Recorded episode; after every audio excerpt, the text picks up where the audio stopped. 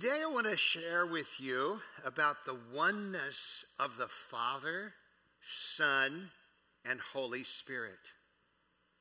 One God in three distinct persons. We've been talking about God as Father, talking about how Jesus related with Father, God. And today we're going to kind of now incorporate, incorporate the Holy Spirit. And so, before creation of the world, you have the Father, the Son, and Holy Spirit who set their love upon us as human beings. Even before we were created, He had us in mind. And they set their love upon us so that we, as created ones, might come into this place of fellowship with them. This is the whole heart of the Trinity, Father, Son, and Holy Spirit, is for humanity to enjoy the richness of love and fellowship that they have. We have some beautiful insight in Scripture we've talked about over the last number of weeks. Jesus had quite a bit to say about this union that he had with the Father and then he also talked about the union that he had even with the disciples. And his prayer is that we would have that same union with each other, even as the Father, the Son, and the Holy Spirit have. And it's very possible because that's really where we belong. We belong with the Father, Son, and Holy Spirit.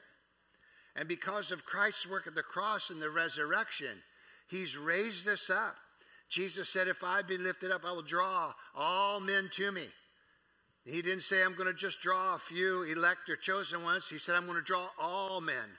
Actually, the term is, is used is more properly, and you, you'll find this in any, in, just go up and look in any commentary or concordance. It's more of the term to, to drag, a term that was used like with drag nets, okay? Where you, you pull towards you. So this is Father, Son, and Holy Spirit, always pulling on humanity towards his heart. Of course, we have free will. And some of us as humans can get a little stubborn. No, no, no, no. No, I don't want you as Lord of my life. But he gently, gently just keeps his heart, his extended torus, and his arm around us, like any good father. And Christ Jesus, the Son, and the Holy Spirit do this. Um, I used this last week, but I want to uh, once again share this with you. A quote by James B. Torrance. He said, The heart of the New Testament is the relationship between the Father, the Son, and the Holy Spirit. This is the primary point of all of the New Covenant, New Testament scriptures is the revelation of how Father, Son, and Holy Spirit work together with one another and with humanity. So I want to focus on that a little bit more today. But keep in mind that before creation even took place, it was decided that Christ Jesus, the Son, would span every perceived chasm between mankind and God Himself and establish this abiding union with human beings. Jesus, even before creation, was predestined to be the mediator, to be the one and through whom that humankind could experience life the life of the triune God. And by being able to do that, he enters human existence. He comes forth as a human so that all humans would have this bond of relationship. There was this infusion, this infusion of Christ with all of humanity when he comes and he lays himself, his life down at the cross. And it's because he was infused with humanity is the only way possible that he could absorb the sin of humanity. Remember some weeks we talked about when on the cross he says that he, he all of our sins, or it actually says he became sin. Okay? He became sin. That had to do with something internal within his very being. Okay? And that's because he was already had this divine connection. Well, that's no surprise because we're all created by him and he holds the one that holds us together. the scriptures make it so clear. By him all things exist, by him all things are held together. Plain, simple, the Bible tells it. Okay. So there we are. So it's no wonder that when he goes to the cross, then, the sins of all humans, He says, everyone, every human being, the sins are like just absorbed into Christ. And it's such a beautiful thing because this came out of the love of the Father, the Son, and the Holy Spirit. It was Jesus himself and his death at the hands of angry sinners that the life of Father, Son, and Holy Spirit pitched a tent, so to speak, within our own earthly hell. And sometimes just life is hellish because of sin, because of evil, because of the works of darkness. But in doing so, he united our hearts with Father, Son, and Holy Spirit. The problem is, is that many, many in our world does, do not realize this beautiful work of Christ. Many have not yet even been told, and many who have been are saying, No, no, this is not what I'm ready for. And for some dear people, um, I've had shared with me, someday, someday I'll consider, consider, but right now, I don't want this any close personal relationship with the one that created me. He may have created me, but I'm not ready for that yet. Aren't you glad that we have God who's so patient? Aren't you glad that He doesn't just write us off at that moment and say, okay, well, tough. You know, I gave you one chance. That's not how He operates. He's continually drawing His heart, or us towards His own heart. In our brokenness, in our shame, in our sin, we're invited into the adoption, into the circle of fellowship with the Father, the Son, and the Holy Spirit. And it's the Holy Spirit that reveals Christ in us so that we can meet Christ Himself, even in the middle of our sin, in the middle of our shame, and to see what Christ sees. Because He sees more possibilities than we even see about ourselves and about life. He has a clear picture. Our pic- the picture that we have of even our own selves and of one another is marred, is distorted. That's why we struggle sometimes in our earthly relationships. That's why we look in the mirror sometimes and struggle with our own selves. Because we don't have a clear picture. We only see in part and such. And that is where this whole thing called trust keeps coming back is that God invites us into this place. Will you trust me? Will you trust me with your heart, with your life? I'm working even when you don't see I'm working. I'm moving even when you don't see I'm moving. Yes, even in that other person that annoys you, drives you crazy, that upsets you, or even the person that has hurt you. That one, that lady, that man, I even love them. And you're thinking, I'm glad somebody does. Because it's not me right now that's feeling any love. It's not like God's offended. God, oh, I can't believe you just said that. God doesn't think that way. He understands. And He's patient with us. How many of you ever felt like that at a given moment, and then later you find your heart softening? I hope there's somebody in the room that's had this Three of us had your heart softened. That's beautiful. I'm so grateful to the Lord. Well, God is patient, He works with us. You know, the Holy Spirit is who discloses unto our hearts and reveals to us Christ, the Son of God, and the Father heart of God. It's His work in our life that draws us into this union, that draws us into this rich salvation. And as we make choices along the way, changes happen and transformation happens. And then we become something beautiful that God saw all along, even when we didn't see it or others saw it within us. But as we learn to trust Father in Christ Jesus to change us, we enjoy the flow of eternal life I think that sometimes there's frustration on the part of one who really wants to have a, a, a full, uh, meaningful life. And the, the frustration goes along this line is that I really, I, I don't feel like they're the kind of changes in my life that are really significant enough. And, and so sometimes, you know, we, we have this certain standard of here's God and here's us, and we're so lowly here.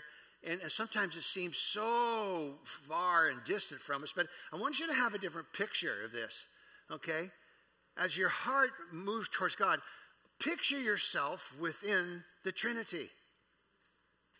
That, that's how you were created.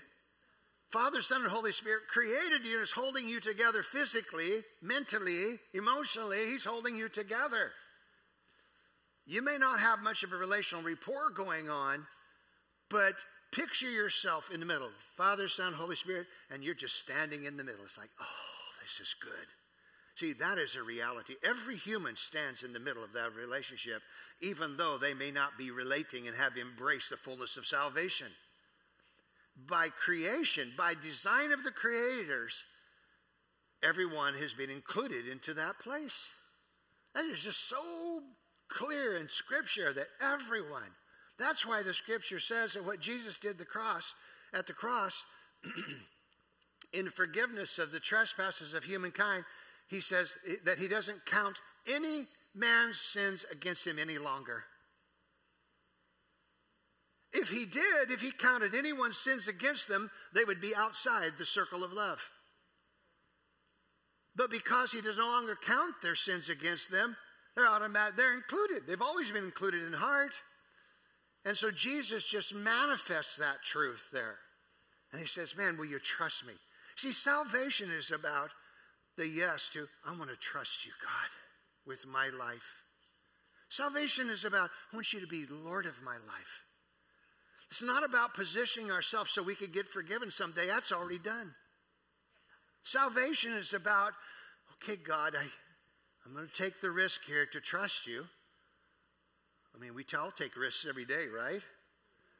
Every time we get behind the wheel of an automobile, it's a big risk, right? We take risks of relationship. Sometimes we get burned and we hide out for a while and we venture out again. We take a risk again. All of life, there's so much risk in life. Why not risk a little bit and say, okay, God, I think I'll trust you. I don't know a whole lot about you, but, but, but here I am. And picture yourself, use your imagination in a holy way, but picture yourself in the center of His divine love Father, Son, Holy Spirit. Ah, okay. I believe you. You do love me, see? And gain that as a picture. Rehearse that over and over again in your imagination.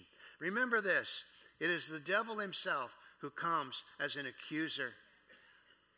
He's the accuser. He's the one who makes accusation. Yeah, but remember what you did. How could God ever love you? Yeah, I've had so many people say, Galen, you have no idea of all the terrible things I've done. I don't think God could ever forgive me. I mean, I mean, talking about dozens and dozens and dozens of people over the years have shared with me that very statement. Because in that moment, they feel such despair, such shame, such guilt. And we can feel it to a lot of different degrees and dimensions. Every one of us can, can identify with that to some degree. The Father's love is so far extending, He draws all of in humanity towards Himself. You know, Jesus Christ, now let's step back a little bit and look at Jesus. he stepped into Israel's history not merely as a great prophet or as a revolutionary priest or even Israel's best king, but Jesus stepped into Israel's history as the, the one Israel or as the Lord. Now, this was difficult to understand and to accept by the dear Jewish people of that day. We could get a little bit silly in our thinking, say, hey, what's the big deal? Come on, it's simple. We know this. You weren't in their shoes. I wasn't in their shoes. The shocking truth of the New Testament is that Israel's Lord became human mind blowing. The Creator, the one in and through whom all things were created, entered into the world of his own creation. Powerful, but mind blowing. Christ Jesus became one of us. Thus, the scripture said, the angel told Mary, his, um, um, his name will be called Emmanuel, God with us. Isn't that powerful? She must have thought, like, oh my goodness, we mean God with us? God is God. And now he's here with us. Jesus was not alone. when he actually came as a human, he identified himself as the Son of God. He lived in relationship with the one that he called my Father. And so, moving within and through Christ was the Holy Spirit. So, you have Father, you have the Son, Christ Jesus, and the scriptures make so clear about the anointing of the Holy Spirit that came upon Christ and moved in and through him. So you have this oneness of Father, Son, and Holy Spirit.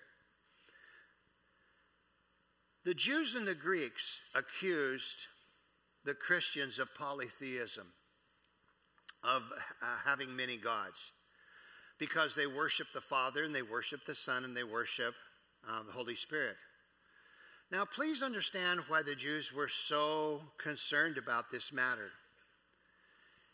They had been surrounded by other nations and people groups who worship multiple gods the Canaanites, the Egyptians from whence they came, and all of the many other nations worship multiple gods, pagan gods, if you will. So Moses gave the Israelites the Shema. Shema simply is a Hebrew word for hear. And the Shema was prayed every morning and every night by the Jewish people. How many of you know the scriptural context reference for Shema? For the Shema. Deuteronomy 6, verses 4 and 5. Hear, Shema, O Israel, the Lord our God, the Lord is one. Love the Lord your God with all of your heart, with all of your soul, and with all of your strength. Now, they were also to pray, in addition to that, up to verse 9, as well as chapter 11, verses 13 to 21, and Numbers 15, 37 to 41. But sometimes they would just simply pray verse 4 through 5. Now, the Jews knew very well the Torah, the five books of Moses. And so they knew this very well, and it clearly states in the Shema the Lord our God, the Lord is three. The Lord is one. Okay? They have heard this all of their lives since infancy. It was embedded deep within the, the, the, the, depths of their soul and their entire beings. And now, all of a sudden, Christ Jesus comes along and he's dying, uh, identifying himself as the Son of God and as Lord. I think I'd have had a hard time with that. You know, we can read the scriptures. Oh, what was wrong with those silly people? I mean, come on, man. Jesus is cool, man. He's God. I mean, he, they just should have accepted him. But you got to understand their hearts. Understand, they just weren't a bunch of rebels. They were ones who were loyal to the God that they had been introduced to. And the Shema says he's the, um, the one Lord. Uh, the Lord our God, the Lord is one. Every morning, every night, they recited those prayers. Now, for all of those who encountered Jesus in the power of the Holy Spirit as he moved throughout in ministering forgiveness of sin and healing, knew he was Lord God in person. They had this sense of, whoa. And one day Peter gets the revelation he is the Christ. Oh my goodness. And then you even have doubting Thomas in the end. He says, My Lord and my God my Lord and my God. So he identifies Jesus Christ as Lord. But you got to understand, to the dear Jewish people of the day, they're like, these people are whacked. At best, and at worst, they're all heretics. This guy's an impostor. And you see bits of this when you watch the, the Chosen series. By the way, I think they do a pretty good job of depicting some of this. And uh, it, it, it's amazing but you put yourselves in there. So not only was Jesus considered to be Lord, so you have Father God as Lord, Jesus as Lord, and now these new Christians are talking about the Holy Spirit being Lord, being God. This was blasphemous. This was nonsense to the Greeks, too. For those who believe Christ Jesus was Lord and God by their own experience and encounters, this was a dilemma. This was a dilemma because they shared the Jewish belief in one God, but because of their encounter, because of their experience, and that's been, been our um, theme for the month with our core value experiencing God. They experienced Him not only as Savior, but they experienced Christ as Lord. Something shifted and happened and was transformed within their own souls when they encountered and experienced God in Christ Jesus. Even though they'd been told there's one Lord, but there's something in the encounter that I know that I know that Christ is my Lord. His Father, to whom he refers continually, is also Lord. The Holy Spirit, to whom he attributes the power that works in and through him, is also Lord. Can you see why the early Christians were considered to be totally whacked? This was crazy. So, in the context of where they encounter God amongst all the Jewish people, and then the Greeks are like, whoa, these Christians, this isn't making sense. So, how do we talk about this relationship of Father, Son, and Holy Spirit without falling into polytheism on the one side or denying the divinity of Jesus and the personhood of the Holy Spirit on the other? Let me give you a little history. The first 300 years of the Christian church was really tumultuous.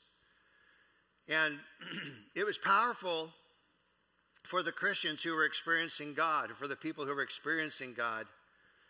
But within Christ Church, there was a lot of turmoil as they were trying to come to grips with this new theology that was not laid out in the Old Testament scriptures. Simple now, relatively speaking, but even we have a hard time. We read the scriptures, and one person says, Well, no, that's not what it means. The other person says, Well, yes, it is. I mean, we all struggle with this as we even form our own understanding of God, part of which is revealed in Scripture and part of which revealed by our own experiences, see? So we still struggle. That's why there's 90,000 denominations, they say. 90,000. That was a new number I just got this last week. I knew it was over 50,000. Now they're saying 90,000.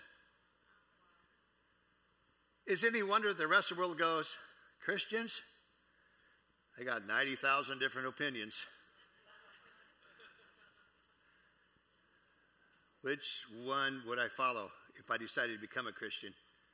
Oh, the 89th thousandth opinion. That's the one I'm going to align with them. The rest are wrong. We can't trust them. so there's the challenge.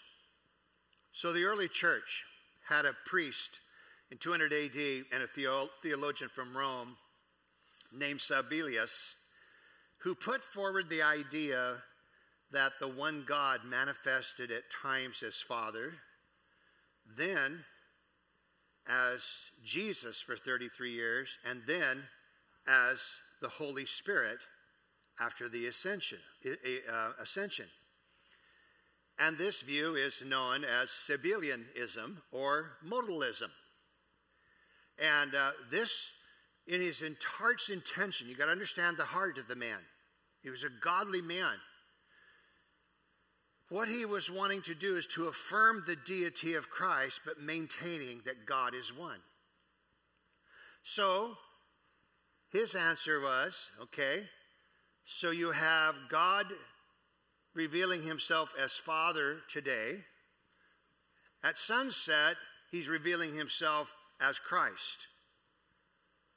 By the next morning, he's revealing himself as Holy Spirit.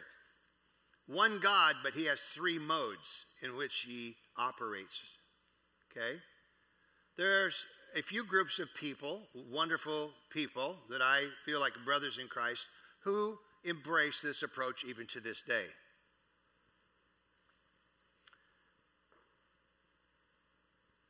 So, in his model of understanding, he and his followers would never refer to Father, Son, and Holy Spirit as they, because that denotes relationship between one another.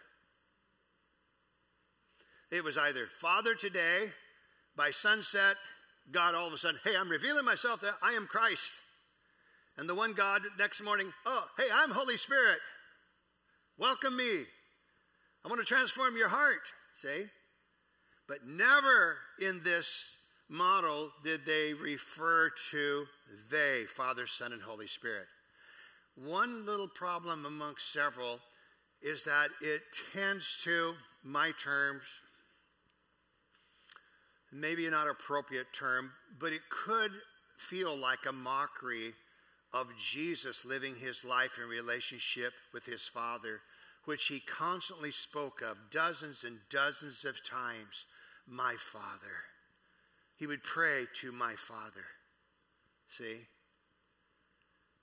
So we have to kind of like do some real finagling to get around this thing that Jesus talked about my Father sent me. I and my Father are one. What? What's with that? But these are difficult things, and sometimes we're trying to understand things with a finite mind, and uh, it doesn't work out too well. By 220 AD, 20 years later, it was considered heretical teaching. So, most all of the church throughout the Roman Empire um, rejected this and then about 250, uh, late, late to uh, 70s, to, in the 270s uh, AD, another popular thought was put forward by a guy by the name of Arius. And he took the Greek perspective that God is alone and that the Father and the Son were distinct, different persons. But he thought that Jesus was the first and greatest creature of God's creation. And then through Jesus, he created all the rest of creation and everything else within the cosmos. I referred to this briefly a few weeks ago. And part of it comes where it says that he is the firstborn of all creation. And there's several other scriptures that if you don't see the larger picture, you can come up with that conclusion that Christ was the first created one.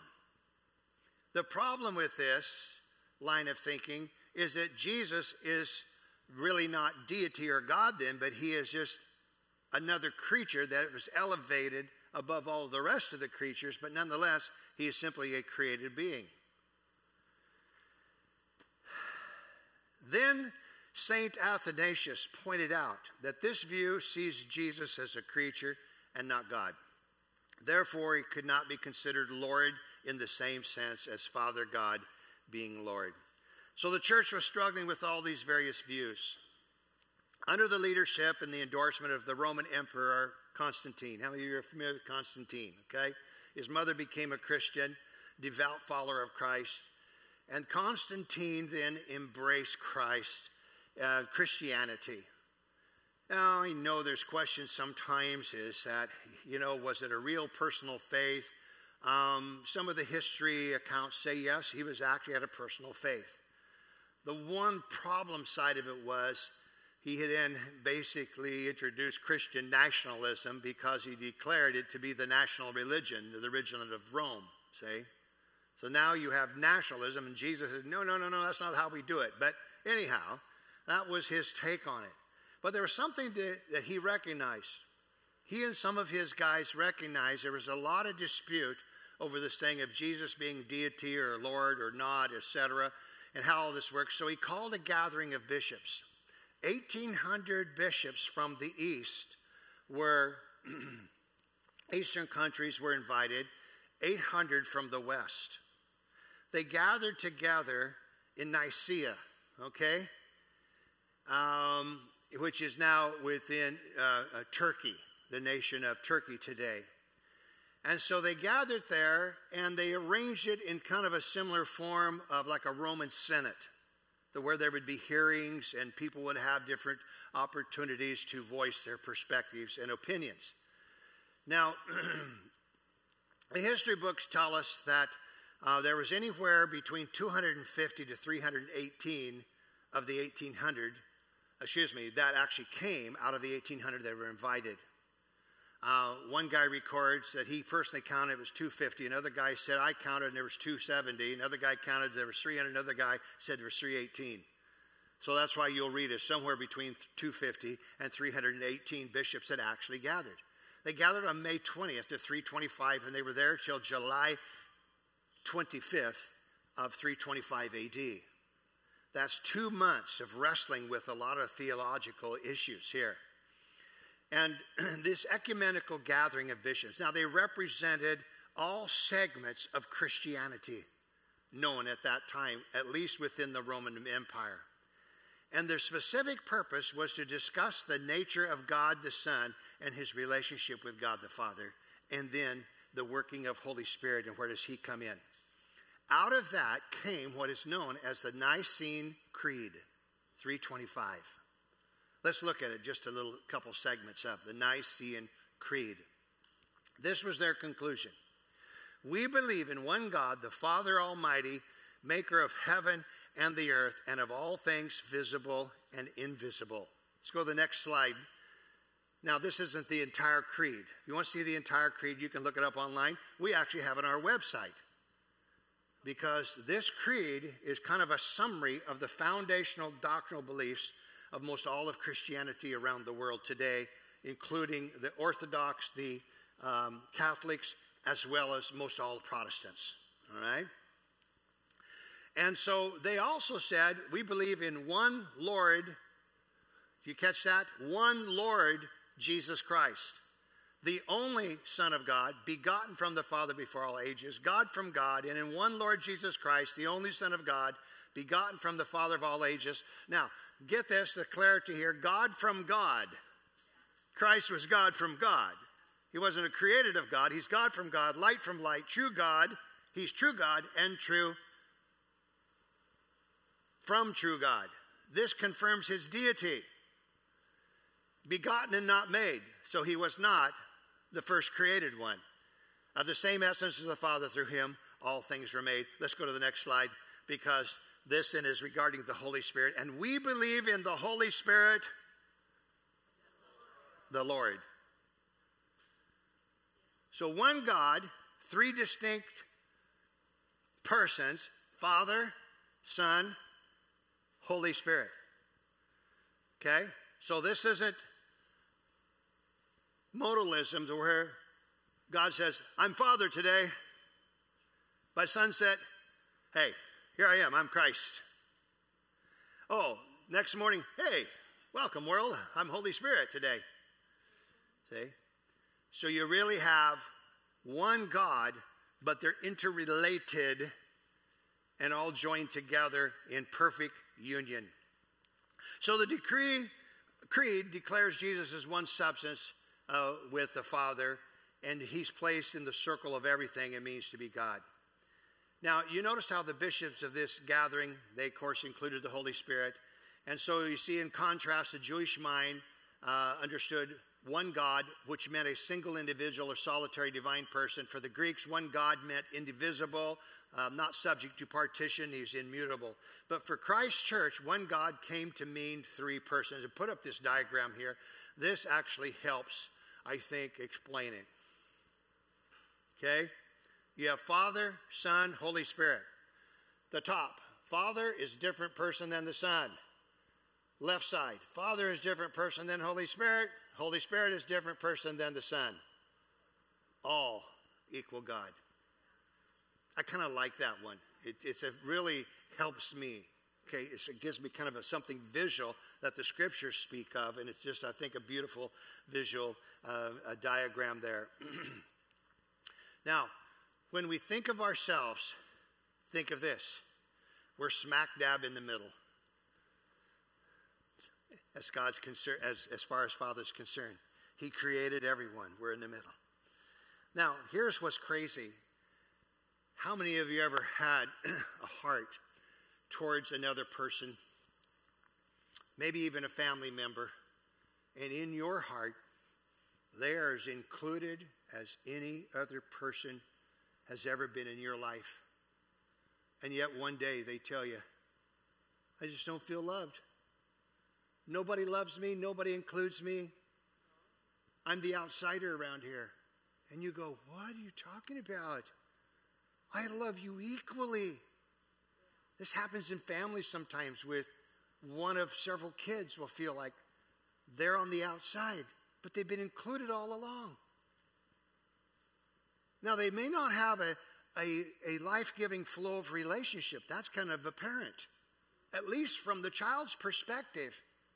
But they've been included all along. Guys, Father, Son, and Holy Spirit has included all of humanity at the cross. But even in creation, that's why Paul says that all are children. And at the cross, that's why everybody's sin has already been dealt with, done, it's over. It's just that sometimes we haven't yet awakened because we're still dead in our sins. We're blinded by evil, and we have an awakening to the righteousness of God in Christ Jesus. See, guys, this is the good news. The good news is that everybody has been included in the love of God. Everybody has been included in the work of the cross. We're all His kids. Beautiful how the Spirit and Father and Son work together. John chapter 14, I will ask the Father, he will give you another counselor to be with you forever, the Spirit of truth. The world cannot accept him because it neither sees him or knows him, but you know him, for he lives with you and will be in you. That's what we call sometimes in evangelical circles is referred to as being born again. It's referred to as salvation, okay? It's when we have the indwelling presence of the Holy Spirit. But he's with us all along. He's with all people all along. And he invites, Come, come and dare to trust me as the Lord of your life, that I can come in and dwell in you and abide in you and bring forth fruit and life that is the good news of the gospel. Ephesians chapter 2 For through him we both have access in one spirit to the Father. God is relational, He's always been. He's uh, self giving and other centeredness. And uh, the, we are in His thoughts and His heart at all times. Well, let's wrap this up. He's looking simply for our response on a daily basis. Learn to trust. I learned to trust. Now keep in mind, God doesn't have to earn our trust.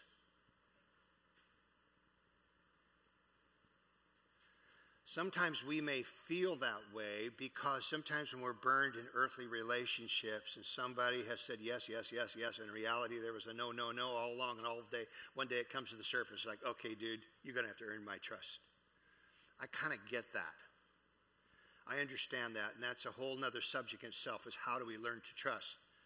But God doesn't have to earn our trust, but rather He says, invites us, Will you trust me? Every one of us as Christians, as ones who are thinking about following after Christ, it's really about learning to trust, taking little steps of, I'm going to trust. Faith has everything to do with this if you see the path before you clearly in all aspects and dimensions of it, it requires zero faith. Faith is stepping into some arena of unknown in terms of all how it look, will feel, and how it will turn out. Right? So we all live by faith every day in different areas of our lives. And God is just simply saying, Will you trust me? Will you trust me? Here's what I am most concerned about is, is that one, is that we have a clear picture of his heart for us and all of humanity. Let's make sure we're sharing good news and not the bad news that sometimes is shared and God is portrayed as something that he's not in reality. And so the good news is this He's for all people.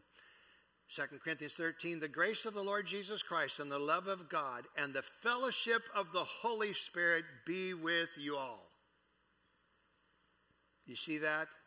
Lord Jesus Christ, the love of God, the fellowship of the Holy Spirit, one God, three persons. This is Heart's prayer, our Paul's prayer. I want to end here with that last image here, guys. Put it on the screen. and so, what we really have, um, you've got Father, Son, and Holy Spirit. Distinct persons, but together in a holy divine union. And think about this as his created loved ones, you're included. Accept the invitation, though. Make choice, him to be Lord. I think that's an ongoing choice. Because we come to bumps in the road, and bumps in the road concerning our own faith, disappointments, disillusion. And it's that continual thing okay, God, I choose for you to just be Lord. I'm going to keep trusting you with my life. That's how transformation comes about in the little things from day to day, from week to week, year to year. And we keep growing. It's powerful, it's beautiful, transformational. And there's a whole lot of wonderful people that I want to see being able to, to, to learn to trust. Let's make sure, though, that we share accurate information and understanding of who he is. I can tell you this that's why many people don't trust. They've been told things about God that just aren't scriptural. They're afraid. But I'm glad the good news is revealed in Scripture and we can trust Him.